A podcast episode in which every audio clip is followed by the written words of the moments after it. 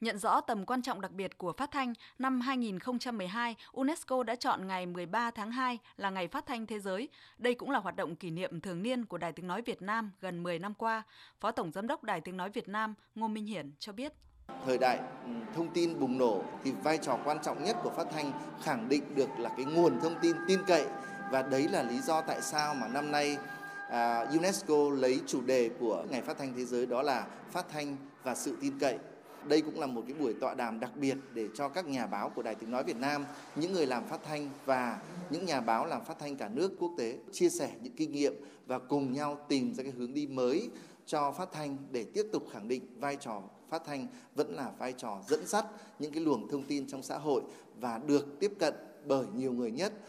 Tại buổi tọa đàm, các chuyên gia khẳng định những ưu điểm vượt trội của phát thanh là phương tiện truyền thông đại chúng tiếp cận thính giả một cách nhanh chóng, mạnh mẽ và rộng rãi nhất, nhưng lại tốn kém ít chi phí và đặc biệt phù hợp để tiếp cận những vùng xa xôi và tới tất cả công chúng, kể cả người già, trẻ em, những người chưa biết đọc, biết viết, người khiếm thị. Đặc biệt phát huy tác dụng to lớn khi có tình huống khẩn cấp hoặc cứu trợ thiên tai. Với sự phát triển của công nghệ, phát thanh còn là minh chứng về sự đa dạng tuyệt vời với nhiều thể loại, nhiều ngôn ngữ, kết hợp giữa ngôn ngữ và âm thanh. Tuy nhiên, các chuyên gia cũng cho rằng sự phát triển của khoa học công nghệ, thông tin mạng xã hội đang tràn lan, phổ biến với nhiều mục đích khác nhau, với những thông tin thật giả, tốt xấu lẫn lộn đã tạo ra dòng thông tin hỗn tạp, trở thành thách thức của phát thanh nói riêng và các loại hình báo chí nói chung trước sự hấp dẫn và tiếp cận nhanh với công chúng. Ông Steve, Giám đốc Học viện Truyền thông và Phát thanh Truyền hình Quốc tế Australia cho rằng Chúng ta cũng phải nhắc lại những thành công của radio. Radio hiện nay rất cá nhân hóa bởi vì radio đến thẳng tai nghe của chúng ta và chúng ta chỉ nghe những gì qua tai nghe của chúng ta được thôi.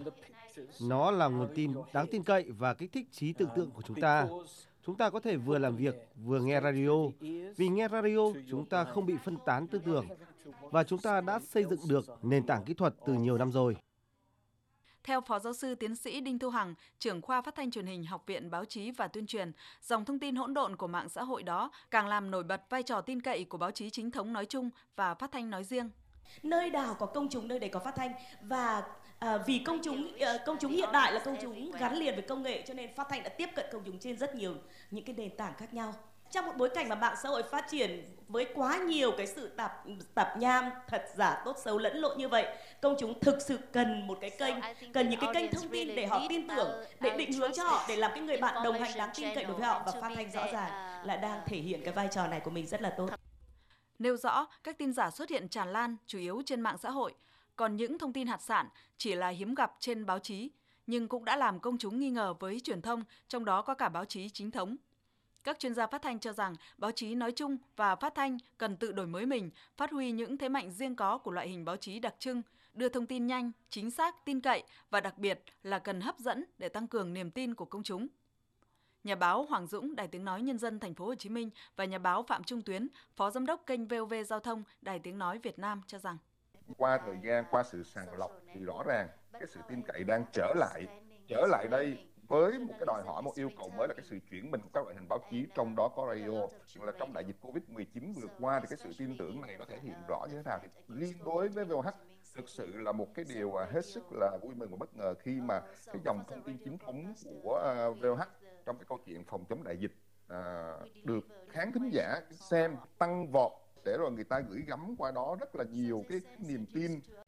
Tôi nghĩ rằng là phát thanh ngoài cái sự tin cậy nó còn có một cái điều mà nó là ưu thế đặc biệt đó là nó nó trao cho thính giả cái cái khả năng tưởng tượng.